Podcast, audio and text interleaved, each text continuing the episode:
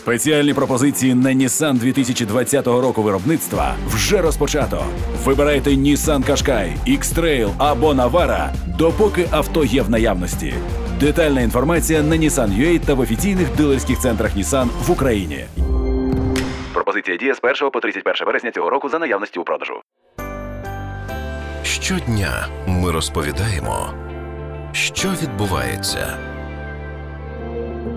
Усі народжені діти в Україні будуть отримувати так звані економічні паспорти. Про це заявив президент Володимир Зеленський. На депозитних рахунках кожної дитини в банках будуть накопичуватися кошти від використання та видобутку надр України. Після того як їй виповниться 18 років, вона зможе зняти гроші та використати їх на оплату навчання у вище. Незабаром буде представлена модель, яким чином буде втілюватися ця ініціатива в життя. Скільки може отримати українець на своє повноліття від держави. Та коли цей механізм почне працювати, слухайте далі на радіо НВ.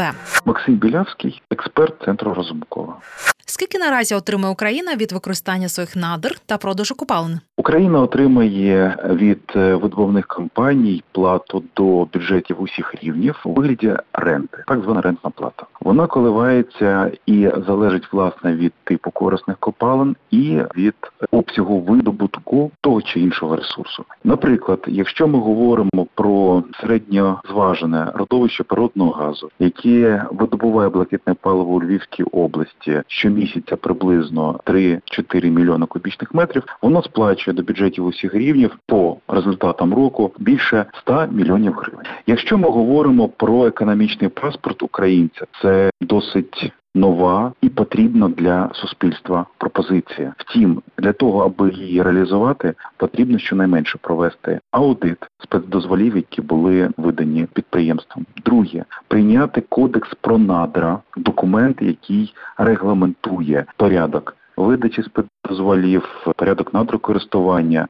Наскільки мені відомо, цей документ має бути прийнятий в найближчі місяці. Тобто наразі ми не володіємо інформацією, скільки ми отримаємо від своїх активів та видачі тих самих спецдозволів. Сказати чітко, скільки коштів отримують усі бюджети усіх рівнів від е, здійснення діяльності по видобутку корисних копалин складно. Корисні копалини є різного виду, і, наприклад, видобуток окремих не зовсім прозорий і не зовсім зрозумілий, не зовсім прораховується для нас і для експертів. Скільки може знадобитися часу, аби механізм економічного паспорту в нас все ж таки запрацював? Позиція президента України повинна сприйматись як стратегічний орієнтир, над яким будеться працювати уряду України і іншим центральним органам виконавчої влади, щонайменше від одного до трьох років. Тому безпосередньо економічний паспорт ми зможемо побачити за моїми розрахунками не раніше аніж у 2023 році. До цього моменту потрібно буде визначити алгоритм розщеплення отриманих коштів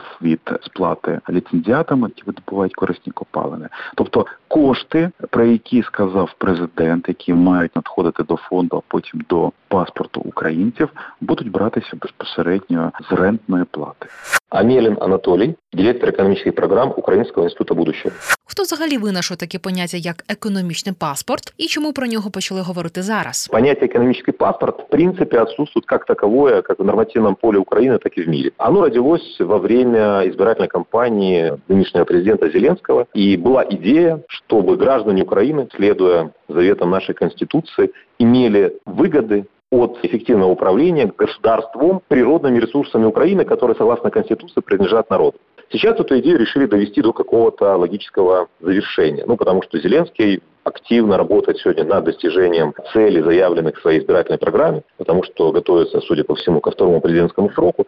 Но та модель, которая была предложена Офисом представителей решений, она достаточно странная. Чому? Первое. Речь идет, по сути, не о повышении качества управления совместным нашим имуществом, недрами, землей, лесами, водными ресурсами и другими, а речь идет о перераспределении существующего бюджета, точнее потока бюджета. Второе, что меня смущает, мы не говорим об оцифровке нашего совместного общего имущества. То есть мы не знаем, сколько у нас стоят природные ресурсы с учетом необходимых инвестиций на их добычу. Мы не знаем, сколько стоит у нас государственная земля, сколько стоит чернозем, сколько стоят леса. Для примера скажу, скандинавские фонды, которые управляют лесами, они ежегодно показывают доходность 8-10% годовых. В Украине мы не знаем, сколько деревьев. То же самое касается воды. Сюда же можно отнести, кстати, инфраструктуру. Поэтому модель, которая предлагается, она, на мой взгляд, популистская. Она нацелена на повышение лояльности избирателей, но она абсолютно не достигает интересов граждан. Если, как заявляет офис простых решений, совместное имущество украинцев стоит там, 10 триллионов долларов, то давайте посмотрим. Крупнейший в мире фонд, один из крупнейших э, Black Iron, с активами 6 триллионов долларов, он показывает доходность там, больше 20% годовых. Хотя бы если 5% на совместные активы украинцев будем получать доход, если будет эффективный управленец, то это покроет э, бюджет Украины многократно.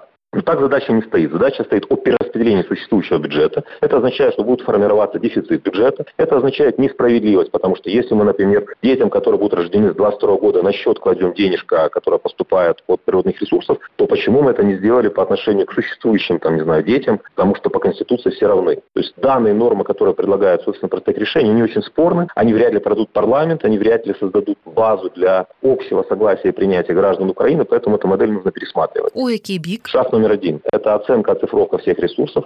Шаг номер два – это принятие решений о модели управления и получения выгод каждого вида ресурсов. Приватизация – это, кстати, не цель. Это всего лишь инструмент продать то, что мы не можем там эффективно капитализировать. Если мы Например, создаем, по примеру, скандинавских стран, там, лесные фонды. По примеру, там, Америки там есть э, real estate фонды, которые инвестируют в землю. Если мы создадим фонды, которые инвестируют в управление природными ресурсами, там, залежами нефти, газа, урана, лития, других редкоземельных металлов, а фонды, которые будут управлять инфраструктурой, то это изменит качество управления. А задача госаппарата, в первую очередь Кабинета министров, это формирование политики. Вот тогда все станет на свои места, и модель экономического паспорта, где каждый украинец через свое приложение может зайти через систему e-government и посмотреть, как какая стоимость пропорциональна, если у нас 37 миллионов, то есть одна 37-миллионная, сколько стоит в пересчете на одного гражданина. Это будет главный критерий оценки эффективности работы Кабинета министров. Если совместные активы растут, это хорошо. Если падают, это повод менять управленца.